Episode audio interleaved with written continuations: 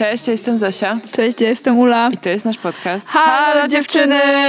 Strasznie wysoko dzisiaj stoję i strasznie ten stół jest jakiś wyższy niż ten drugi. Bo tak, nagrywamy w innym studio niż Nie, w tym zazwyczaj. samym studio w innej w budce. Tak, dokładnie. Dzie- Tak, Zofia, masz rację absolutną, to chciałam powiedzieć, ale ja jestem nieprecyzyjna dzisiaj, a Zofia z siłą po prostu żyletki, czy tam pistolet, nie wiem w sumie czego. Nie wiem, wstałam dzisiaj o siódmej rano. Może to dlatego. Może tak naprawdę spanie do dziesiątej w urlopie, Szkodzi. w trakcie urlopu mnie nie służyło. Nie, ja też miałam problemy ze snem w trakcie urlopu. Już po jakimś czasie. Ale tak, nagrywamy dzisiaj przy innym blacie, więc mamy ten mikrofon, Strasznie, strasznie wysoko. trzeba się prostować. Musimy do niego tak wyciągać nasze otwory, Łabędzie szyję. otwory mówiące, Gębowe. gębowe. Am, am, am. Niam, niam. Niam, niam, niam, niam, niam. Niam, niam, niam, niam, niam, niam, niam. Pamiętasz ten filmik z chomikami jedzącymi Także to u nas, słuchajcie. To tyle u nas słychać. To pa! Teraz chominki z zielenkami i głupie filmiki z YouTube'a. E, No taki mamy klimat dzisiaj. Ale to może dobrze, bo klimat mamy taki, a temat mamy poważny. O czym Zofia dzisiaj rozmawiamy? Dzisiaj rozmawiamy o kompleksach. No, ciężko, co? Kropka. O kompleksach, kropka. Trochę będzie ciężko, ale właściwie no temat jak każdy inny, no. No Bang. No, rozpykamy go, no. Rozpykamy go i, i, i, i, trochę wytłumaczymy, dlaczego o tym rozmawiamy. Kiedy mówimy, że będziemy rozmawiać o kompleksach, to nie zamierzamy tutaj rozmawiać o Freudzie, Jungu, kompleksach Edypa i Piotrusia Pana i innych tego typu rzeczach. Jakiś tam... Elektry. Dzisiaj sprawdzałam, jakie są kompleksy różne. Na Wikipedii był na przykład kompleks Amazonki. Nie wiem, czego dotyczy dokładnie, ale była taka dosyć długa lista tych kompleksów. Ale nie będzie o tym. Ale nie, właśnie o tym nie będziemy rozmawiać, dlatego że nie jesteśmy psychoanalityczkami. E, Ja to nic nie czytałam Freuda w ogóle, ani Junga, także nie. E, Będziemy rozmawiały o kompleksach w takim rozumieniu potocznym, Tak. czyli takich e, rzeczach, których tam się wstydzimy, że uważamy, że mamy za dużo, albo za małe, albo że nie umiemy, albo że się nie, nadajemy. Tak jest. Jest tego cała masa, słuchajcie. Pewnie doskonale o tym wiecie, ale jest tego cała masa. Każdy z nas ma jakąś swoją masę. Krytyczną, hehe. Każdy ma jakieś kompleksy i No. dlatego wydaje nam się, że ten odcinek może dotknąć wiele osób, ale nie w sensie takim, że dotknie, że będą urażeni, tylko że mogą się z nim utożsamiać. Z tym, co tutaj powiemy. Dotknie waszej duszy. tak, może. ale nie postaramy się też strasznie jakoś tak nie smucić, bo w ogóle to nie jesteśmy dzisiaj specjalnie smutne. Mm-mm. Mamy dosyć dużo energii i chcemy po prostu rozwalić ten temat na czynniki pierwsze, jak to mamy w zwyczaju. Jesteśmy strasznie mądre. nie mamy Żadnych kompleksów żadnych intelektualnych. kompleksów intelektualnych, w ogóle wiemy, Mhm. my wiemy. My Jasne. wiemy, wiemy wszyscy, jesteśmy wszystko wiedzące. Złotousta. Omnipotentne. Okej, już. A teraz pogadamy, czego nie umiemy. Co nam Tak. się nie podoba. Yy, no możemy pogadać na początku o tym w ogóle skąd się biorą kompleksy, bo to nie jest z tego co wiem ciąg DNA, z którym się rodzimy, Mm-mm. jak ostatnio sprawdzałam. Mm-mm. Nie mamy ich w naszym DNA, ale możemy je nabyć w sumie od bardzo wczesnego wieku i nawet sobie nie zdawać sprawy z tego, że je mamy. Tak, a ci, którzy nam je przekazują, mogą nie zdawać sobie sprawy z tego, że nam je przekazują. Tak. Mówimy tu o rodzicach pierwszej kolejności. W rodzicach najbliższych rodzinie, takich wiecie, pokoleniowych kompleksach, bo niektóre rzeczy mogą być po prostu pokoleniowe. Trochę się w sumie o tym mówi, co nie? Że często są rodzice, którzy na przykład wynagradzają swo, so, so, so, sobą samym to, Mhm. y, czego nie zrobili jako dzieci i na przykład, nie wiem, zapisują dzieci na jakieś zajęcia albo coś pod płaszczykiem dawania im możliwości, a tak naprawdę spełnienia własnych ambicji, czy właśnie negowania, czy próby pracy jakiejś dziwnej ze swoimi kompleksami. Oglądałaś plotkarę? Nie czytałam tylko. Czytałaś? A, no Tak. właśnie, już kiedyś o tym rozmawiałyśmy. To tam był ten bohater Dan, Pen, tak, Penn Badgley. tak, Dan Humphrey, który był z rodziny, ja nie powiedziałabym, że on był z biednej rodziny, ale był z takiej, no, średnio zamożnej klasy Przy tych innych swoich Haha. ziomach na pewno Ale był przy biedny. swoich kolegach i koleżankach z Fifth Avenue był biedny i to w serialu bardzo mocno widać, że on i jego siostra mają takie straszne, z jednej strony taki, taką jakąś pogardę do świata tych bogaczy, ale też taką tęsknotę do tego świata i że jednak by chcieli być jego częścią, ale jednak czasem nim gardzą, a ich rodzice ich tam dosyć nakręcają, że oni sobie tu wypruwają żyły, żeby oni się mogli uczyć w takiej dobrej szkole. Bo to chodzi o to, że oni po prostu poszli do szkoły dla bogaczy, bo to jest strasznie, strasznie dobra szkoła, która tam potem cię ma wywindować automatycznie na najlepsze uczelnie w kraju. E, nie wiem, jak chcieli jeszcze za te uczelnie zapłacić, skoro tak strasznie się żyłowali na tą szkołę prywatną, na to liceum. No ale w każdym razie tak mi się skojarzyło, że właśnie tam ci rodzice tak strasznie cisną tym swoim dzieciom, że no, no rozumiemy, że jest wam ciężko, no ale to jest wszystko dla waszego dobra i że myśmy nie mieli takich możliwości w ogóle. I te dzieci są w takim potrzasku tej bogatej szkoły i tych kompleksów, które właśnie się rodzą z tego powodu. No właśnie, i to jest taki inny sposób, w jaki możemy nazywać kompleksy, czyli w, często w okresie dojrzewania czy wzrastania po prostu wchodzimy w jakiś świat społeczny, czy to będzie na przykład szkoła, przedszkole, cokolwiek, jakaś grupa, do której chcemy przynależeć i mamy nagle całą masę nowych ludzi, do których się możemy porównać. Mamy też masę ludzi, którzy mogą nam wprost po prostu między oczy powiedzieć, co jest z nami nie tak w ich mniemaniu, co im się w nas nie podoba, albo co robimy inaczej niż niby powinniśmy. No i pewnie same o tym dobrze wiecie, że często takie jeszcze zostają do końca życia. Jak ktoś ci mhm. coś powie, to możesz nie pamiętać całej masy miłych rzeczy, ale będziesz pamiętała tą jedną rzecz, że ktoś ci kiedyś coś takiego powiedział. O jest. Mi właśnie przyszło do głowy taka jedna rzecz. Mi też przyszła do głowy taka jedna rzecz. Ja mogę opowiedzieć w sumie. No. Ja kiedyś e, byłam włosy co cztery dni, mhm. jako nastolatka, mhm. a teraz myję włosy codziennie. A jak się to stało? Mhm. A stało się to tak, że mój kolega w gimnazjum mi powiedział, że moje włosy śmierdzą, bo je myję za rzadko i zaczęłam je myć codziennie. I mam 29 lat i było to 14 lat temu i ja nadal myję włosy codziennie. Wow. I nie przestanę prawdopodobnie Ile czasu? myć codziennie, bo teraz mam obsesję brudnych włosów Także właściwie już jak idę spać, to już czuję, że one są brudne, ale jestem spokojna, bo wiem, że rano je umyję. Wow. Mhm. Ja w sumie mam tak z zapachami. Nikt mi mhm. tego nigdy nie powiedział. Ja też nigdy źle nie pachniałam, ale widziałam inne źle pachnące osoby, na przykład w szkole, co jest normalne, bo po prostu tak będzie, że jakaś osoba najczęściej pachnie inaczej niż ty, zwłaszcza jak wszyscy dojrzewacie, to jest jakaś masakra. E, I pamiętam, jak była traktowana ta osoba z powodu tego, że źle pachniała. I ja wtedy patrząc na to, uznałam, okej, okay, to tego trzeba na to trzeba uważać szczególnie Aha. w kontaktach międzyludzkich i nie może nigdy człowiek śmierdzić. Mhm. W sensie nie, żebym była chowana, człowiek może śmierdzić, ale wiesz o co chodzi, że jakby to jest szczególne ostracen społeczny, tak. kiedy śmierdzisz. Tak, kiedy śmierdzi ci z ust na, na przykład. Z też. ust, spod pachy, nie wiem, mhm. z czegokolwiek, w ogóle spocony jesteś, spocona, no to był koszmar. Ja z kolei miałam taką sytuację, że koleżanka w absolutnie dobrej wierze, to było tak urocze, siedzimy sobie, słuchaj, to już było dość późno w liceum, na zajęciach, na lekcjach, um, była bardzo miła osoba, dalej pewnie jest. I siedzimy sobie na ławce. Siedziałyśmy w tej ławce, nie wiem, no całe liceum praktycznie na jednych, na jednych lekcjach. Patrzy tak na mnie. I była przerwa i tak patrzy na mnie tak mówi, Ula, kurczę, też masz wąsik nad wargą. A ja tak, wait, what? co? Przepraszam, co mam? E, I to nie jest tak, że ja z tego sobie nie zdawałam sprawy, bo generalnie większość z nas ma włosy nad wargami. Mhm. Niektórzy mają jaśniejsze, niektórzy mają ciemniejsze yy, i tak dalej. A ja wtedy do, tym, do tamtej pory nic nie robiłam. Po prostu widziałam, że je mam, nie są jakieś straszne, nie mam jakiegoś wielkiego wąsa, więc uznawałam, no okej, okay, są, nie? I po tej miłej uwadze, która była jakby to była taka solidarnościowa uwaga. Tak. To ja nagle zobaczyłam, o, o. No. Zobaczyłaś takiego sumiastego wąsa tak, wtedy w lustrze? Tak, tak zwłaszcza, Doskonale. Że, zwłaszcza, że w mieście, w którym wtedy mieszkałam, była taka jedna bardzo charakterystyczna pani z wąsem, która pracowała mhm. w centralu i wszyscy, całe miasto wiedziało, kim jest pani z wąsem. I ja już wyobraziłam sobie, że będę taką samą panią z wąsem za 30 lat i już nie ma dla mnie ratunku.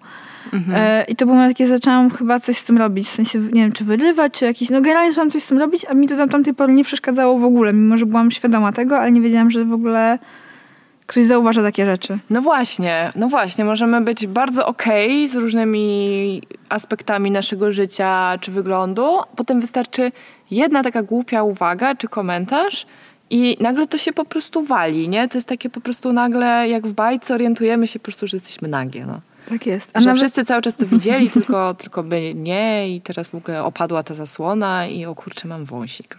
No tak, a teraz nawet w dzisiejszych czasach nawet nie potrzebujemy, żeby ktoś nam to powiedział. Wystarczy, że to zobaczymy wielokrotnie gdzieś w internecie na przykład, czy na Instagramie, czy na innych mediach społecznościowych. I nikt nam nic nie musi mówić, sami sobie możemy dokopać. Możemy sobie, no tak, możemy sobie same to powiedzieć. Nie przewidziałyśmy w ogóle ja nigdy nie przewidziałam, że social media będą tym, czym są. I tak jak już kiedyś ustaliłyśmy, cieszymy się, że dorastałyśmy bez mediów społecznościowych, mhm. a w tym momencie przecież każdy z nas ma w ręku narzędzie z taką apką, którą jak klikniesz, to zobaczysz po prostu rzeszę idealnych ludzi, prowadzących idealne życie, mających idealną pracę i po prostu piękne mieszkania, najlepsze na świecie wakacje. Ciągle które, są na wakacje. Na które jeżdżą właściwie, właściwie z nich nie wyjeżdżają, właściwie ich życie to wakacje. I tutaj tak naprawdę to nie jest tak, że ktoś nam mówi, że to, że my wiedziemy inne życie, to jest źle. Ale to po prostu tak emanuje z tych obrazów, że no przecież no, ciężko jest nie uznać wyższości wiecznych wakacji nad chodzeniem do pracy. Na tak. 8 godzin dziennie, 5 dni w tygodniu z upierdliwym szefem, czy też szefową tam dyszącą wam na karku. E, I tutaj właśnie nikt nie musi wam tego powiedzieć wprost. A jeszcze przez to, że w to są zaimplementowane reklamy, i różne produkty, które sugerują, że zakupienie tych produktów usprawni wasze życie, jeszcze bardziej dotkliwie pokazuje, że no tak, no nie mając ich, no to już na, na pewno tego się nie da osiągnąć. I kompleks gwarantowany. Tak jest. A do tego dodamy coś, o czym też mówiliśmy w odcinku z makijażem, czyli całą masę filtrów do mhm. twarzy i ciała, które pokazują, że na przykład nie masz szpiegów, albo masz szpiegi, zależy co jest modne w tym momencie, że nie masz pryszczy, worków pod oczami, twoje usta są dosłownie milimetr większe, ale to już wystarczy, żeby na mhm. zdjęciu wyglądały lepiej, a twoje zmarszczki pod oczami stają się te 2 mm płytsze i nagle jest ekstra. I mimo, że tak nie wyglądasz, to zaczynasz przyzwyczajać się do tego wizerunku, że tak wyglądasz, co może tylko moim zdaniem kompleksy pogłębiać. Najczęściej niestety. No i właśnie pytanie, czy gdybyśmy miały bardzo mocno ugruntowane poczucie własnej wartości, to czy te obrazy, czy komentarze różnych ludzi byłyby w stanie nas wpędzić w kompleksy? Mnie, mnie się wydaje, że tak. Ja jestem praktycznie pewna. Znaczy, na podstawie mojego doświadczenia mhm. mogę powiedzieć, że tak, przynajmniej tak było u mnie. Ja byłam dzieckiem, które jednak było wychowywane w pewien sposób w dość dużym poczuciu własnej wartości. Przynajmniej jeżeli chodzi o takie rzeczy intelektualne. I to było dość mocne, ale jednak zetknięcie się z jakimś późniejszym etapem szkoły trochę tym zachwiało. Może nie jakoś bardzo. I akurat ja mam tak, że większość moich kompleksów dotyczy mojego wyglądu, a, a mniej dotyczy powiedzmy sobie kompetencji, czy zarobków, mhm. czy rodziny, czy czegokolwiek.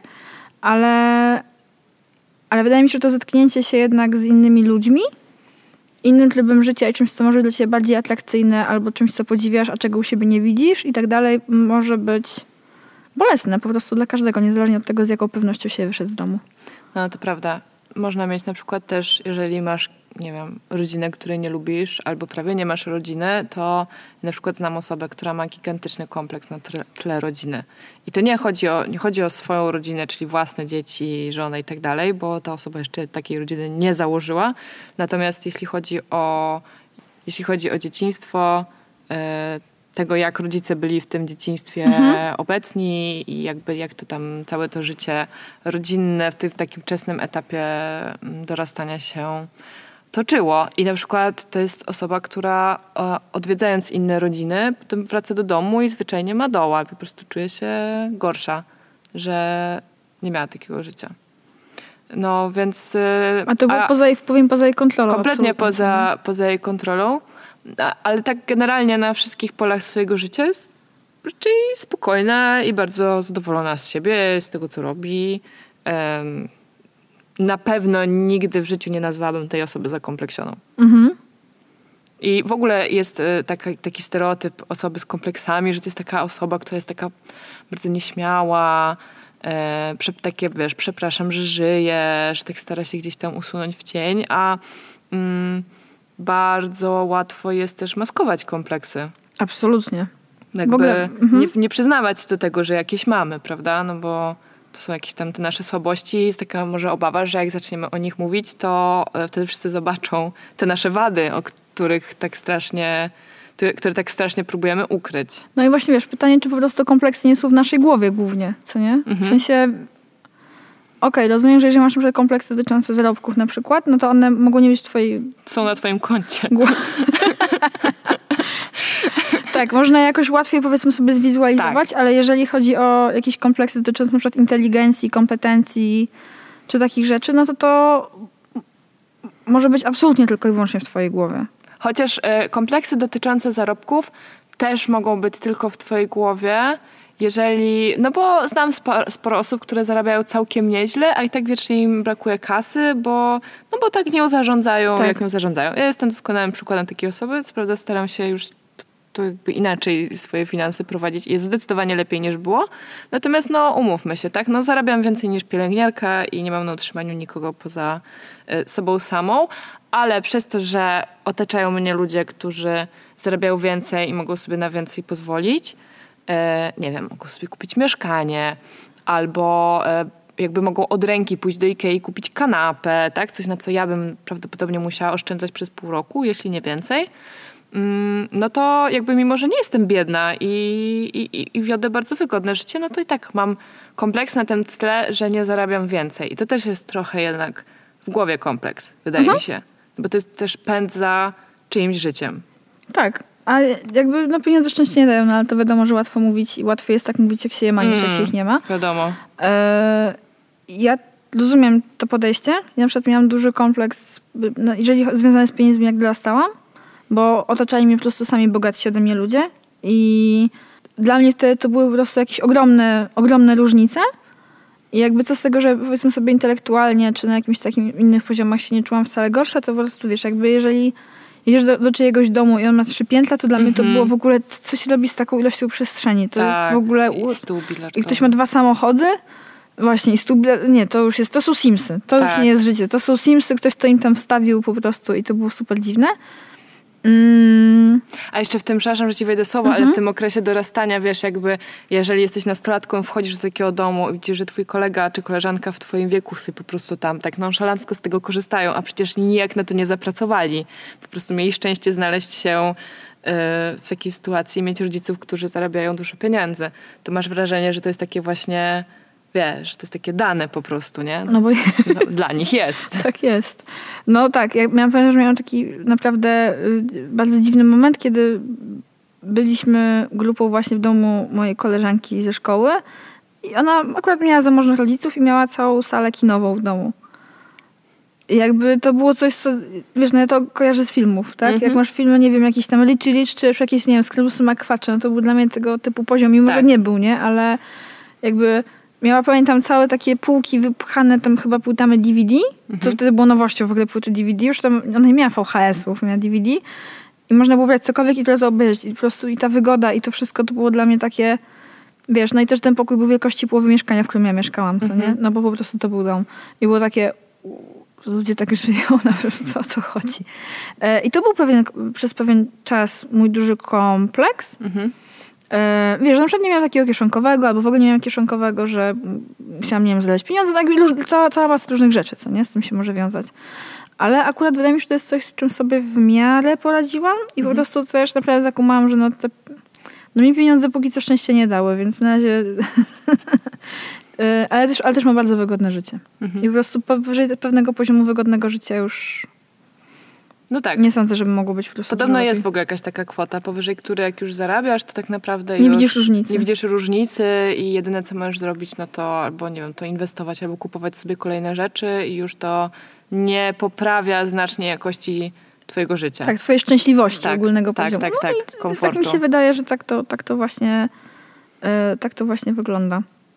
Ale są też kompleksy, z którymi sobie na przykład po dziś dzień nie poradziłam. I mhm. niektóre są takie, że faktycznie są z bardzo wczesnego dzieciństwa, no akurat, okej, okay, z tym się akurat poradziłam, ale to jest e, kompleks mojego wzrostu. Ja mhm. pochodzę z rodziny bardzo niskich osób.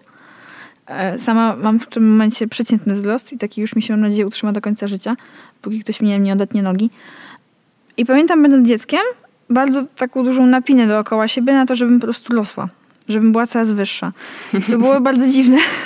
Bo szczerze, jak ja szłam do szkoły, to autentycznie to tak wyszło, że miałam same wysokie koleżanki. I, i te moje koleżanki były po prostu wysokie nie dość, jak na pierwszą klasę, typu wiesz, moja babcia przychodziła ze mną do szkoły i moje koleżanki z klasy były wyższe niż moja babcia o głowę, nie? W pierwszej klasie podstawówki. A to były bardzo wyrośnięte dziewczynki akurat. E, I to było bardzo dziwne, czuć taką, taką trochę ciśnienie dookoła siebie na coś, mhm. na co to totalnie na to nie ma wpływu. E, na szczęście w którymś momencie to już odpuściło, no po prostu, bo urosłam i już było okej, okay, to już, już jakby nie mam tego kompleksu i potem też miałam koleżanki, które były niższe ode mnie. Więc to się mogłoby poziomować, ale to jest tak ab- abstrakcyjny kompleks dla mnie w tym momencie, że w ogóle możesz mieć kompleks z powodu wzrostu. A jeżeli faktycznie słyszysz takie komunikaty, że powinnaś być wyższa albo powinnaś mieć jakiś tam określony wzrost i to jest idealny wzrost, jeżeli ty nie jesteś w stanie po prostu fizycznie do niego dobiec, bo po prostu nie masz z czym, to to, to jest bardzo dziwne. Mi próbowano e, wpoić e, kompleks na tle wzrostu, raczej zwraca... Właśnie to było dziwne. Moja babcia bardzo...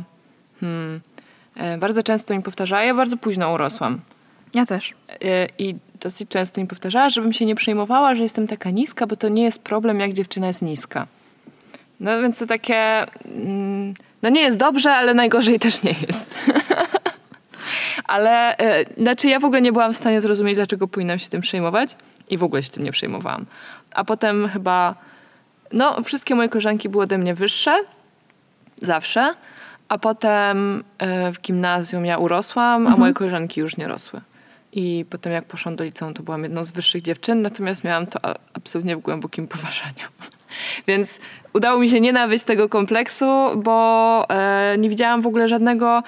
Normalnie w przypadku kompleksów tak nie jest. Jakby nie, nie potrzebna żadnych racjonalnych powodów do tego, żeby taki kompleks mieć. Natomiast tutaj to było tak absurdalne po prostu, że nawet dla mnie ośmioletniej dziewczynki e, nie, w ogóle się to nie, nie trzymało kupy.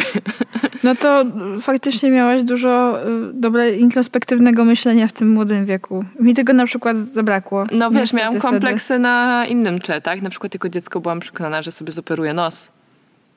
Ja też bo myślałam, cała moja rodzina ma du- nos. dosyć takie duże nosy i... O co chodzi z tymi nosami w ogóle, No nie? bo no, nosy są tak, no bo nosy bardzo wpływają na wygląd naszej twarzy. Mhm. Moim zdaniem. Bardziej niż oczy czy usta, bo nos wystaje i jest taki bardzo, to, no, no bardzo go widać, tak? Mm, za małe nosy, źle. Za duże nosy, źle. Za szerokie, źle. Za długie, źle. Generalnie o idealny nos ciężko. Ja- W ogóle o, o Mhm. nosach to się w ogóle rozpisywało. W, w różnych książkach bardzo dużo było na temat nosów. Ja na przykład pamiętam, że zwracałam od dziecka uwagę na nosy innych osób postronnych Mhm. i mi się bardzo dużo nosów nie podobało. Łącznie z tym, że nie podobał mi się mój własny nos. Uważałam, Mhm. że jest za szeroki i za duży. I miałam z tym kompleks aż tak do, nie wiem, wczesnych lat dwudziestych mojego życia, że mam po prostu wielki nos. Nie mam, spoiler alert, nie mam, mam przeciętny absolutnie. Nos jest faktycznie bardzo okrągły i wygląda jak truskawka. Nie jest ani, ty, ani okrągły. Jest okrągły. Ani truskawkowy. W ogóle nie jest ani tym, ani tym. Dla mnie jest. Ale generalnie przestałam mieć kompleks powodu tego nosa po prostu, bo ktoś mi zaczął ten nos komplementować. Robił to na tyle często intensywnie, że uznałam, że okej. I sama zaczęłam jakby tak o nim myśleć i w sumie potem zobaczyłam, że właśnie nie jest ani taki, ani taki. I że po prostu jest nosem, ważne, że oddycha, mam po prostu przegrodę, nie chrapie, to jest dla mnie w tym momencie ważniejsze. I że generalnie komfort oddychania mam duży, jeżeli nie mam chorych zatok. I to jest w tym nosie super. Ale wydaje mi się, że faktycznie nos to jest taki... No to jest problematyczny moim zdaniem punkt. Nie wiem, czy, czy znam kogoś, kto od dziecka lubił swój nos. Nie wiem. Ma, mam taką koleżankę, której nos uważałam zawsze za idealny. Mm. Po czym się okazało, w sensie uważam, że ma normalny nos i bardzo ładny generalnie. Em, ale wiesz, bo z nosami też jest tak, że one rosną całe życie, Mhm. tak jak uszy. Więc to nie jest tak, że zatrzymasz się na tym idealnym rozmiarze nosa, tylko on będzie rósł dalej i albo się wydłużał, albo poszerzał, albo coś tam się z nim będzie działo. To jest bardzo ciekawa cecha nosa ogólnie. Uszu też. Ja na szczęście mam małe uszy, więc jest tutaj pole do wzrostu. Tak, starsi panowie mają zawsze takie wielkie uszy, takie gigantyczne Te małżowiny takie uszne. wystają z nich. Kępki. A jak się już jest starszą osobą, to już w ogóle można mieć wywalony na takie rzeczy, moim zdaniem. Mówisz na wąsiki na nos? Myślę, że już można mieć wywalony. Co do takich bardzo dziwnych y, kompleksów, to miałam też kompleks związany z tym, bardzo, bardzo krótko na szczęście, że mam bardzo małe oczy. Ktoś mi kiedyś powiedział, że po prostu, i to takim też na szkolnym korytarzu dosłownie, stałyśmy z koleżankami i akurat moja koleżanka najlepsza w tamtym czasie miała z kolei bardzo duże oczy. Tak naprawdę zauważalnie duże oczy, a ja chyba w kontraście przy niej po prostu w zestawieniu miałam niesamowicie małe. I właśnie ktoś tam mi powiedział, ale ty masz małe oczy. Mają bardzo ładne kolory, ale są bardzo, bardzo małe. A ja tak, naprawdę? O nie, mam teraz za małe oczy. A przecież wielkie oczy to są ładne, bo to się ładnie kojarzą, no nie? Więc zdawało się, że mam małe oczy, wielki nos e, i, i, duże usta za duże, a potem się okazało, że po prostu mam dużą twarz i moja twarz jakby urosła do tych wszystkich innych atrybutów mojej twarzy i już jest okej, już jest w miarę się to wszystko poukładało. Ale to jest, jaki to jest w ogóle po prostu bez sensu kompleks, to, że masz małe oczy. No, No, kompletnie... no jak większość kompleksów e, w ogóle związanych z wyglądem. I, I właśnie, no, no nie wiem, no zawsze mnie to zadziwia, że można całe życie przeżyć y, w ogóle nie zwracając uwagi na rozmiar swoich oczu, a potem nagle ktoś ci powie, że są Tak. małe i zaczynasz to analizować w ogóle. Tak. Nie puszczasz z tego gdzieś tam mimo uszu, tylko zaczynasz to, zaczynasz to analizować. Y, Ja na przykład mam kompleks od dawna, od czasów nastoletnich, związany z moją skórą, ponieważ mam cerę trądzikową, tak jak cała moja rodzina. I są to po prostu geny. I tak jak w okresie dorastania bardzo wiele osób ma trądzik Mhm. i on po prostu z czasem mija, a przy odpowiedniej pielęgnacji może w ogóle być bardzo tam, nie wiem, znikomy. Jeszcze są ci różni farciarze, którzy nie mają go w ogóle, farciarki. Ale mój trądzik nigdy nie minął. I tak naprawdę nie minął do dzisiaj, mimo dwóch kuracji lekami i różnych jakimś tam zabiegom kosmetycznym. E, Po prostu taką mam skórę, takie mam geny i niewiele się da z tym zrobić. I myślę, że teraz jestem na takim etapie, który jest w miarę niezły, czyli mimo trądziku staram się jednak nie malować, raczej mając na względzie dobro swojej skóry i to, że malowanie się może dodatkowo zapchać i że jakby efekt będzie jeszcze gorszy. Natomiast no, nie czuję się w pełni komfortowo ze swoją twarzą i z tym, jak moja skóra wygląda.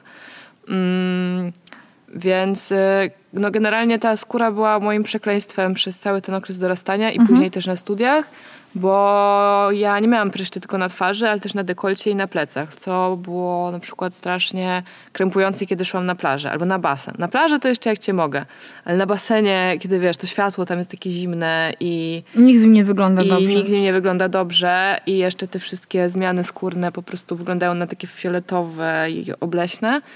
E, a do tego masz po prostu całą rzeszę koleżanek z gładziutkimi plecami, no to po prostu nie masz ochoty się rozbierać w takim miejscu i, i, i się pokazywać. No i nie, nie jest to jakiś sztuczny problem, Mm-mm. Aczkolwiek e, też ta presja idealnej skóry jest o tyle dziwna, że z trądzikiem się zmaga bardzo dużo dorosłych osób. E, właściwie większość ludzi chyba ma trądzik. E, więc e, jakby znowu nierealne standardy, ale to się zaczęło jeszcze przed Instagramem, czyli no, gładka skóra bez żadnej najmniejszej zmiany. Na maksa krzywdzą ludzi, ze mną włącznie, bo pokazują ci, że jakby to jest bardzo, bardzo niepożądane i że ludzie cię nie będą lubić, a nie akceptować, a na pewno się nie będziesz podobać, kiedy będziesz miała zmiany skórne. Myślę, że to się wiąże z tym, że mimo, że to oczywiście nie jest prawda, że trądzik, jak ktoś ma trądzik, to po prostu się uważa, że ta osoba jest niehigieniczna albo nie dba o siebie, Tak, prawda? I że to tak. się wiąże z tym. Mimo, że to jest nieprawda, bo właśnie większość osób, które ma trądzik, bardzo dba o Aż swoją skórę, aż, za, aż często za, za, za dużo, za mocnymi środkami, jeżeli oczywiście Mhm. nie są pod opieką tam specjalistów w temacie, nie? I to jest w ogóle taki, jakby, że to już nie dość, że to jest też coś, na co nie ma wpływu, Mhm. bo może ktoś ci powiedzieć, odstaw czekoladę albo laktozę, no ale to będzie po prostu nieprawda w twoim wypadku, tak? Mhm. I w ogóle to nie jest jakby, jakby to nie jest tak, że trądzik się bierze z laktozy, mówmy się. Um, ale dużo osób na przykład tak sądzi. Mhm. No nieważne. Ale że właśnie, że nie masz na to wpływu, to jest poza twoją kontrolą, a dostajesz niemiłe konsekwencje Tak. z tego powodu i jeszcze sobie tym bardziej dowalasz, co nie? Bo No i właśnie, no są te dziewczyny, które się jeszcze mocniej zamalowują jakimś make-upem, który powoduje, że ten trądzik się pogłębia, tak? No No, tak. nie jestem dermatolożką, spędziłam sporo czasu u dermatologów po prostu i u kosmetolożek, kosmetologów. E, dlatego się tak trochę, trochę wymądrzam, ale to też jest taka wiedza, która jest ogólnie dostępna na różnych blogach i bardzo dużo osób o tym mówi i stara się ten, jakby, ten trądzik odczarowywać. W ogóle całą pozytywność kręci się wokół różnych zmian ciała, czy jakby nie, nie tak zwanego nietypowego wyglądu, nie jest tylko związany e, z czyjąś wagą, czy, czy, czy właśnie rozmiarem ciała, ale również ze skórą, z włosami, z oczami, czymkolwiek. E, Bo nie jesteśmy wszyscy po prostu z jednej kserokopiarki. Na Mhm. szczęście. no właśnie jesteśmy zróżnicowani i co fajnie było Ale dążymy do tego, żeby być z kserokopiarki. Niestety tak.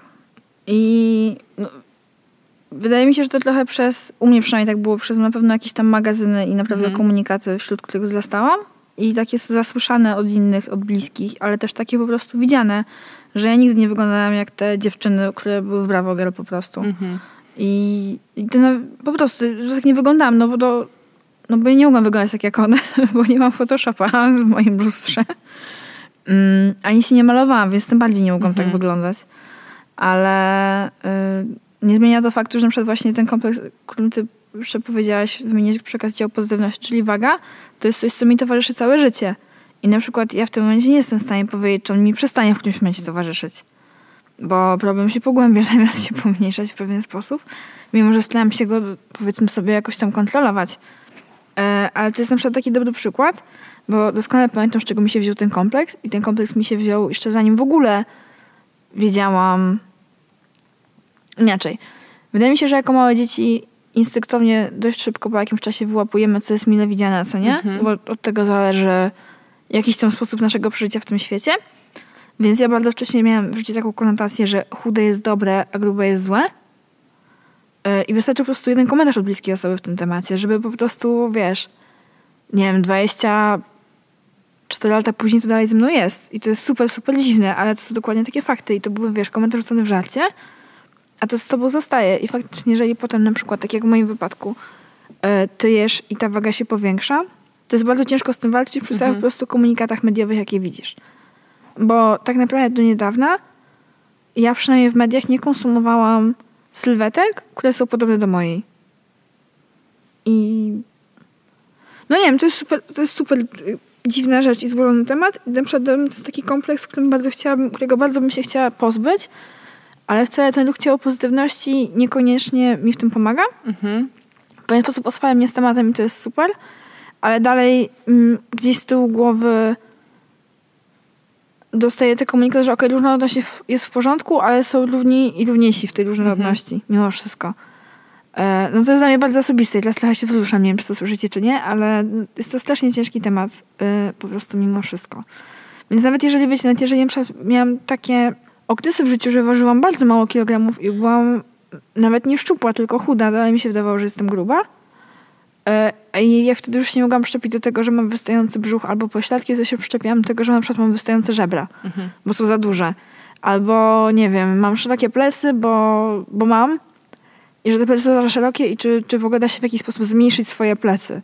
No to już są absolutnie jakieś randomowe tematy. I no nie są do zmiany, bo po prostu nie masz na nie wpływu. I wiecie, jak macie taki kompleks, który jednak jest dość popularny, moim zdaniem, jako kompleks wagi i dostajecie na maksa komunikaty zewsząd, że jakby coś jest z wami nie tak. Nawet jeżeli nikt wam tego nie powie za bardzo wprost, bo no, słuchajcie, ja pamiętam taką sytuację, że przy moim wzroście ważyłam 52 kg i ja uważałam, że jestem za gruba, żeby wyjść na plażę. Mhm. I to jest random. Dzisiaj chciałabym ważyć oczywiście 52 kg, czego już nigdy nie będę robiła, bo to jakby ten numer nie ma znaczenia tak naprawdę. Ja już o tym wiem. Ale bardzo wcześnie zauważyłam, że ten kompleks, nieważne od tego, czy jest realny, czy nie, powoduje właśnie, że ja zaczynam unikać pewnych sfer życia albo rzeczy, które sprawiały mi wcześniej przyjemność, stają się dla mnie kłopotliwe. Właśnie to było takie wychodzenie na plażę, co nie?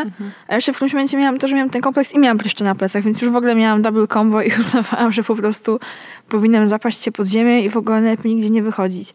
Co było problemem, bo co roku jeździłam na wakacje na plażę. I jednak jak masz 40-stopniowy upał, to chcesz siedzieć na plaży w kostiumie kąpielowym, a nie w t-shircie. Łącznie z tym, że ten kompleks doprowadził w którymś momencie do tego i to był taki moment, że już wiedziałam, że to już jest trochę z daleko, że było bardzo ciepłe lato, parę lat temu i ja, słuchajcie, przez całe lato nie nałożyłam ani razu krótkich spodni. Chodziłam całe lato w jeansach. Do kostki. Jakby kompletnie niepotrzebnie. I jakby, wiecie co chodzi? Jakbym założyła te krótkie spodnie, to nikomu by to nie przeszkadzało. Ale ja sama po prostu postanowiłam sobie odebrać to prawo do cieszenia się latem, tak? Czy do życia, czy do czegokolwiek. Wiecie, jakby z tego samego powodu, nie wiem, na przykład nie poszłam na jakieś zajęcia y, wspinaczkowe czy jakieś inne, bo uważałam, że na przykład jestem za słaba i się na nie nie nadam i w ogóle nie będę wyglądała tak jak ci wszyscy ludzie, którzy tam wyglądają. Mimo, że pewnie wyglądałabym dokładnie tak samo jak oni. Ale to może być tak silne, że po prostu blokuje ci całą masę możliwości. Blokuje możliwości, blokuje, mm, może blokować jakiś rozwój. E, właśnie tak jak powiedziałaś, tak? Ja, ja na przykład poszłam na ściankę raz i po prostu zwiałam stamtąd, bo uznałam, że się tego nie nadaje, bo, bo nigdy się tego nie nauczę. I właśnie też jestem za słaba i nigdy nie będę tak silna, żeby mi się to udało.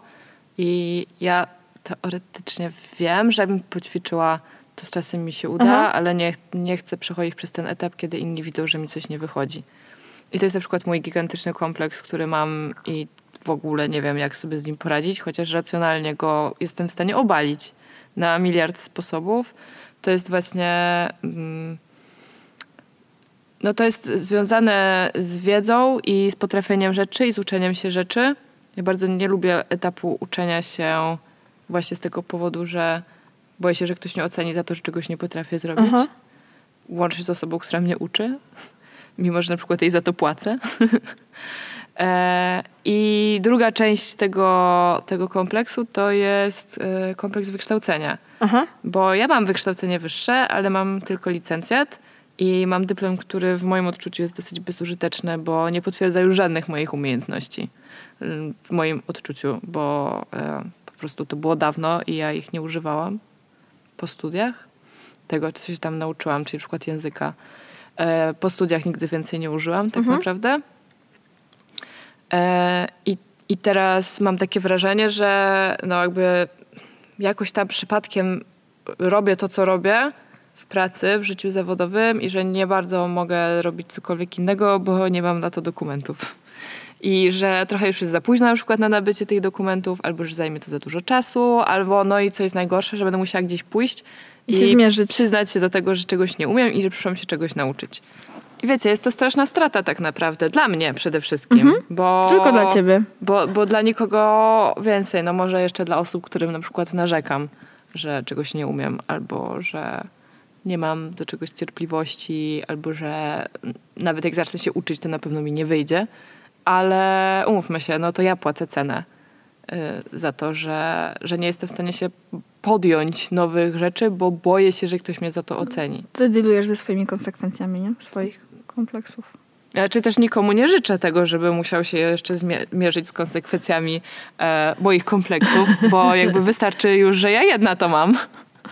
E, I nikomu tego nie życzę, szczególnie, że tak jak ustaliliśmy na początku, każda i każdy z was ma własne problemy w swojej głowie, z którymi musi się na co dzień jakoś tam szamotać, więc e, już nie będę nikomu przerzucała własnych. Ja rozumiem ten temat związany z wykształceniem. E, u mnie to był taki kompleks, do którego pokonania i w ogóle do, do którego jakby zdemontowania potrzebowałam pomocy specjalistki, w tym wypadku mojej psychoterapeutki, bo ja na przykład nie byłam w stanie, jakby wiesz, dzisiaj tak naprawdę licencja to może być, może być uważany za papier, który ma każdy, że to jest tak jak kiedyś matura. Mhm. Niemniej jest to problem. Ja na przykład boję się tego momentu, kiedy się będę musiała zmierzyć z rynkiem pracy i wyjdzie to, że na przykład właśnie ja nie mam ukończonych tak w 100% studiów mhm. wyższych i co wtedy? I czy to znaczy, że moje kompetencje są nic nie warte, ale ja w sumie moich kompetencji się nie uczyłam w ogóle na studiach, mimo że są kierunkowe powiedzmy w tym, co pracuję, to no, no umów, no akurat wiele mnie nie nauczyły, tak? Mhm. Mimo, nie wiem, prestiżu programu, zaangażowania wykładowców, no niestety praktyka robi swoje po prostu. I mam z tym straszny problem. Ja na przykład co pół roku przeglądam oferty warszawskich w tym wypadku, nie, w ogóle w polskich uczelni, szukając czegoś, co chciałabym robić. Mhm. I niestety nie widzę tego w tym momencie po prostu. A myśl o tym, że musiałabym wydawać pieniądze i przeznaczać czas na coś, co będzie tylko papierem, żeby kogoś zadowolić, jest, no ta myśl jest dla mnie bardzo, bardzo ciężka. U. O, nie dziwię ci się. No wiem, a ja po prostu mam do siebie pretensje, że właśnie nie szukam czegoś nowego, a jak szukam, to stwierdzam, że jednak szkoda mi na to pieniędzy, a potem jestem na siebie zła, bo jednak warto inwestować w siebie, ale może jednak ja w sumie nie chcę chodzić na żadne zajęcia i potem napisać jakiejś pracy, która, nie wiem, przypieczętuje to, że jestem bardziej wykształcona od innych, albo tak samo wykształcona jak inni, bo to raczej o to chodzi. Mhm. E, I więc tak, więc jakby, no, dobrze, dobrze to rozumiem. Ja mam jeszcze kompleks związany z pracą i to jest od dawna. Na początku, jak zaczęłyśmy razem pracować, to ja się zakochałam w organizowaniu eventów mhm. i byłam bardzo szczęśliwa, że mam taką pracę i w ogóle uważałam, że złapałam Pana Boga za nogi przysłowiowe, że pracuję w świetnej firmie ze świetnymi ludźmi i robię świetne projekty. potem to minęło. Wszystko po kolei minęło. E, może poza tym, że nadal uważałam, że ludzie są świetni, ale wiecie, no jakby z czasem ten e, entuzjazm nowicjuszki opadł i, i, i przestałam lubić e, tą pracę i gorzej się już czułam w tym miejscu, w którym pracowałyśmy. I byłam przekonana, że łatwo będzie mi znaleźć coś, co to zastąpi i do tej pory tego nie znalazłam. Mhm. A minęło już, no tak, z półtora roku prawie, że.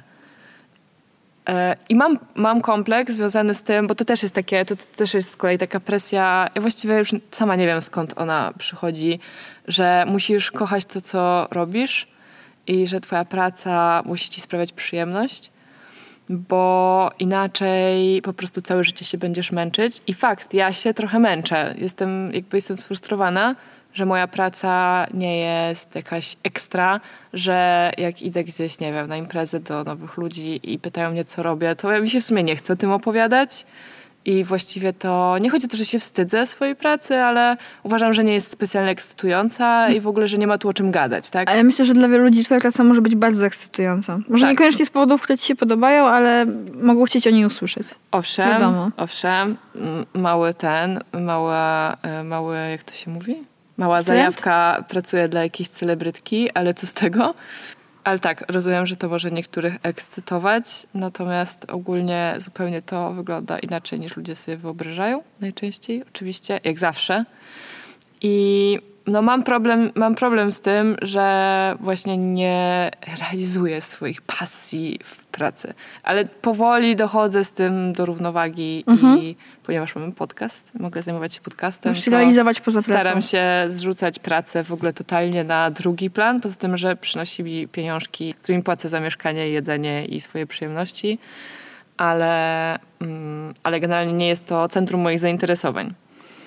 No, też mi się wydaje, że trochę żyjemy w takim momencie historii, powiedzmy sobie, że mamy bardzo dużo możliwości. My Mhm. jako kobiety, Polki, dziewczyny, co- cokolwiek, tak? Jakby w tej sytuacji, w jakiej w tym momencie jesteśmy. I z jednej strony mamy jakieś tam oczekiwania, powiedzmy, związane z naszym wiekiem odnośnie w dużym cudzysłowie ustatkowania się, założenia rodziny, czegokolwiek, Tak. czego nie robimy. Nie, czego po prostu nie Czego robimy. nie robimy i nie jest nam głupio. E, więc jak nie ma tego, to powinna być kariera. Mhm. I to taka najlepiej, wiecie, prestiżowa, zaplanowana, właśnie związana najlepiej z jakimiś super studiami i ekstra wyegzekwowana. Tego też nie mamy. No co my właściwie mamy, Ula? Siebie sobie. Mamy podcast. Podcast. I wydaje mi się, że to są po prostu nierealne oczekiwania, które próbujemy spełnić. I to jest trochę też związane właśnie z tym całym tematem kompleksów, że my wszyscy idziemy do jakiegoś ideału, który po prostu nie istnieje, który nie ma szansy zaistnieć.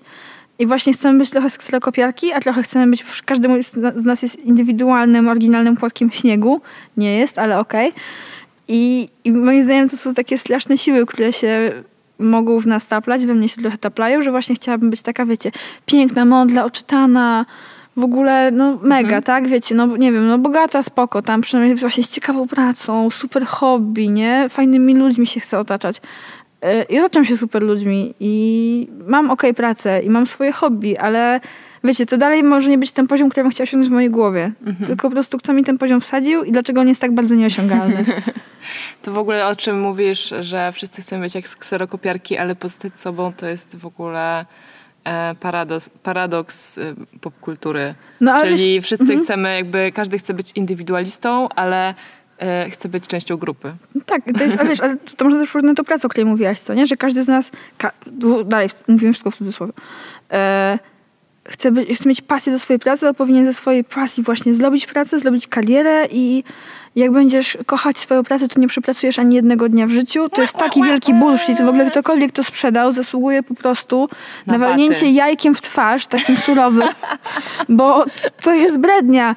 Jak, jak kochasz to, co robisz, to wie- wiecie co, wiecie, co się dzieje? Nie wychodzisz z pracy. To jest problem. Jakby to jest... Ja przez chwilę kochałam to, co robię i po prostu przestałam wychodzić z pracy, po czym praca była moim życiem w dużej mierze i nie miałam przestrzeni nic innego, tym bardziej na siebie. Po czym się pochorowałaś z tego No wszystkiego? bo oczywiście z tego wszystkiego pochorowałam się, okazało, że jak się denerwuję, to choruję, słuchajcie, więc naprawdę mam bardzo dużo ciekawych chorób autoimmunologicznych w tym wieku.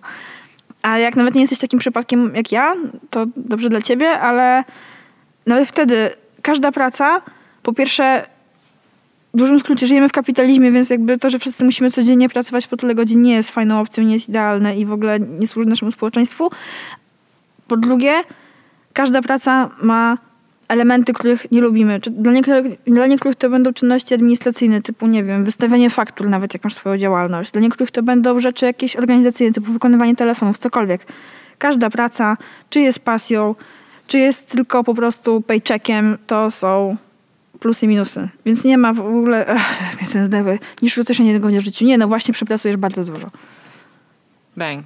Bang. Ale tak, kompleks kariery ja też, ja też odczuwam, ale na razie staram się tym nie przejmować, bo bo życie nie jest o pracy, no. I chciałabym, żeby moje było mniej o pracy. Elo. Elo 320. Nie, no tak, właśnie od kiedy ja zmieniłam swoje nastawienie w głowie, że mam po prostu inny projekt w swoim życiu, który sprawia mi więcej radości i, i więcej się czuję, że w nim się spełniam i rozwijam i jestem jakoś tam mam poczucie, że wokół niego kiedyś będę mogła coś jeszcze większego zbudować, to trochę mniej się tym przyjmuję, ale dzisiaj wróciłam do roboty po długiej nieobecności mm. i wcale nie było fajnie i już generalnie zaczęłam przeglądać oferty pracy, co jest kompletnie bez sensu i e, znaczy nie przeglądanie ofert pracy, tylko po prostu e, obsesja na punkcie znalezienia tej roboty idealnej. Tak. A ona e, przecież nie istnieje. No Być właśnie. może, nie? Jakby w sensie, wiecie, nasza praca Krótles wykonujemy nie istniała kilkanaście lat temu.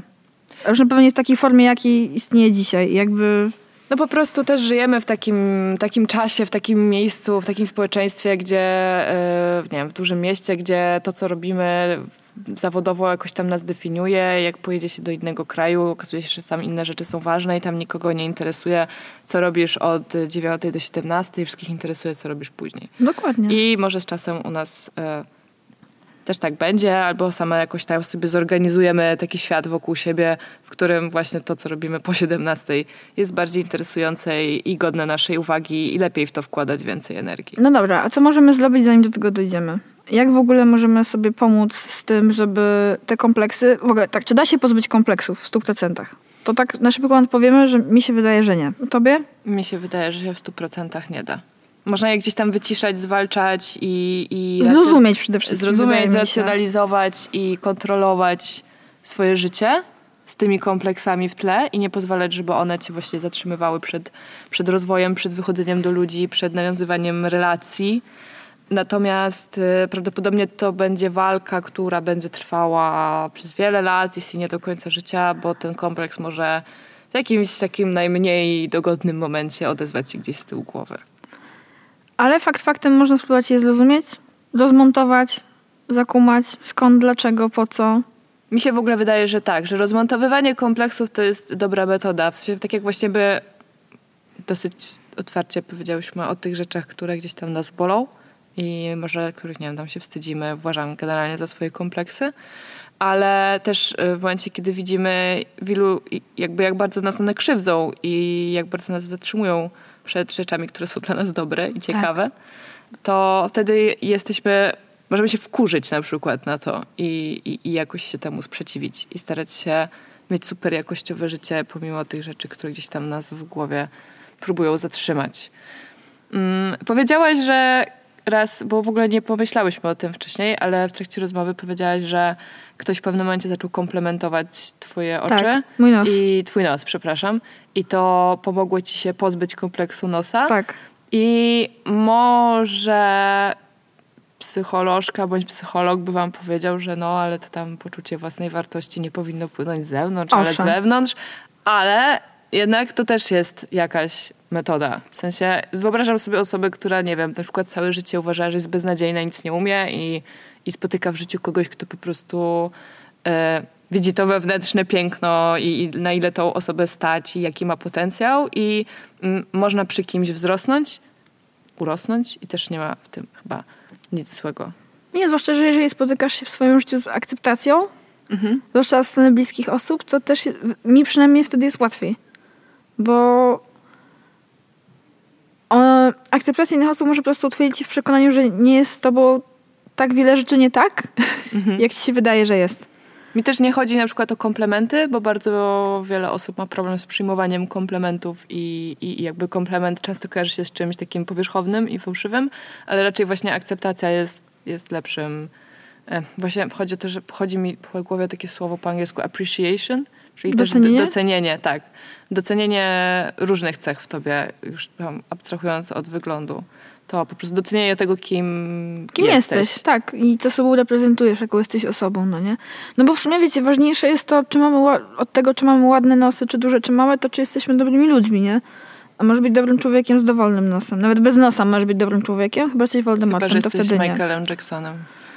Na to nie wchodźmy. Dzisiaj, dzisiaj nie wchodźmy tematem Jaya, bo to się nie skończy się ten odcinek. Ja już nic więcej nie powiem. Mam swoją opinię Ale- na ten temat, ale nic więcej Ale nie tak, powiem. jakby to jest istotne, no nie? I wiecie, jakby właśnie to, ten ograniczająca moc kompleksów, to jest wydaje mi się po prostu najgorsze, że to zatruwa ci życie i jak się na tym skupiasz i to widzisz, to zatruwa ci życie szybko, a jak z tym w jakiś sposób nie walczysz, tylko pozwalasz temu trwać, to zatruwa ci życie wolno. Mhm. I nie wiem, no ja, ja też może ze względu na to, do jakiego wieku dobijam, mam wrażenie, turbo się zderzyłam z ulotnością życia Mhm. i rozumiem, że jest jedno, bla, bla, bla, wiecie, banały, banały, ale jakby jak- jakoś to ze mną rezonuje i zaczyna być mi po prostu szkoda czasu na takie rzeczy. Tak, zdecydowanie tak. To w ogóle też y, trochę zaczyna wkurzać, że kiedy się było, na, nie wiem, jak byliśmy młodsze i na przykład miałyśmy bardziej jakiś chłonny umysł, albo szybciej nam się, szybciej się uczyłyśmy pewnych rzeczy, albo miałyśmy w ogóle lepszą przestrzeń do tego, żeby się ich uczyć, załóżmy, bo nas utrzymywali rodzice, to wtedy były rzeczy, które nas zatrzymywały. Tak. I, nie, i, i po prostu z powodu tych różnych bzdur w głowie nie rozwijałyśmy się tak bardzo, jakbyśmy mogły. No ale nie ma co, mm, jak to się mówi, płakać nad rozlanym mlekiem, bo y, nadal jesteśmy młode i mamy jeszcze bardzo dużo rzeczy do zrobienia i postaramy się, żeby nic nas nie zatrzymało, mimo tam różnych złośliwych głosów w naszych A zwłaszcza nasze kompleksy. krytyków i tych innych tam killerów, co z nami są, niestety. Killerów. To co, z czym was, z czym was chcemy zostawić po e, miłym odsłuchaniu tego pięknego odcinka? Z kilkoma takimi uniwersalnymi myślami. Tak że, jest. No. Słuchajcie, każdy z nas i każdy z nas ma kompleksy. Ameryki nie odkryłyśmy, ale to też nie po to to jest, tylko Mhm. żebyśmy zrozumieli, że wiecie, no, idziecie na ulicę i ten typ też ma jakieś kompleksy, nawet jeżeli wydaje wam się, że nie ma. I ona też ma jakieś kompleksy i wasza nauczycielka w szkole i pielęgniarka, która wam pobiera krew, I ciocia też. każdy ma z czymś problem i u niektórych to bardziej widać, u niektórych mniej. Niektórzy mają większe arsenał kompleksów, niektórzy mają trochę ich węższe grono, ale każdy z nas z czymś się boryka, więc można mieć trochę więcej sympatii do siebie i zrozumienia i współczucia i trochę też do innych. Mhm. Druga myśl to to, że kompleksy mamy je wszyscy, natomiast warto się jakoś tam z nimi zmierzyć, ponieważ odbierają one nam radość życia i mogą po prostu je skutecznie zatruć. E, I no po prostu szkoda życia na to. Tak jest. Nie warto. Tak jest. I pamiętajmy, że ideał jest nierealny, a więc nieosiągalny, e, a więc odpuśćmy sobie po prostu Tak, dążenie do ksero. spuśćmy ideał w sedesie. Na śmietnik historii go wyrzućmy. No dobra, to co? To wszystko na dziś. Fajnie, co? Fajnie, dałyśmy radę. Dałyśmy radę. Naprawdę myślę, że optymistycznym akcentem kończymy. Bo bałyś, powiem, że my się trochę bałyśmy nagrywać ten temat właśnie, żeby nie popaść, wiecie, w taki w takie kółko wzajemnego płaczu i w taki też po prostu dół bez wyjścia. Bo my już wiemy, że z tego dołu jest wyjście po prostu. A mi się nawet wydaje, że nawet nagrywanie tego odcinka i mówienie o tym już Przybliżyło nas do Tak. wyjścia z dołu. tak, tak. Mnie przynajmniej. Mamy nadzieję, że Was też przybliżyło do wyjścia z dołu, jeśli w nim jesteście.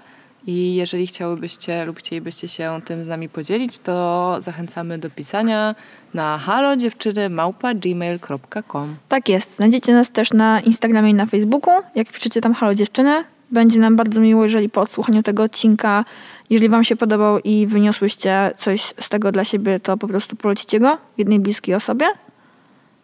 lub większej W większości ilości. osób. Jest, wszyscy są mile... Jesteśmy otwarte na ilość osób. Wszyscy są i wszystkie są mile widziane osoby. Wpadajcie. Możecie też wpadać na naszego Instagrama, pisać, też, pisać tam nam diemy. Tam najłatwiej też nas spotkać czasami. E, I będzie nam bardzo miło, jeżeli poobserwujecie nas na Spotify'u, zostawicie miłą recenzję na iTunesie. Albo po prostu zrobicie z nami Instastory, nas oznaczycie. Subskrybujcie, możecie nawet na YouTubie nas subskrybować. Właśnie. Ja ciągle zapominam, że mamy kanał na YouTubie, ale mamy. Mamy, tam są te same odcinki, po prostu. I nie ma tam naszych twarzy, natomiast y, może komuś jest wygodniej na YouTubie. Tak. No, No, no to dobra, to co, do następnego. No, trzymajcie się, pa pa! Pa!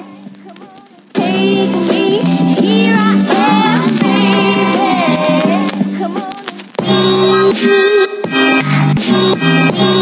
Daddy.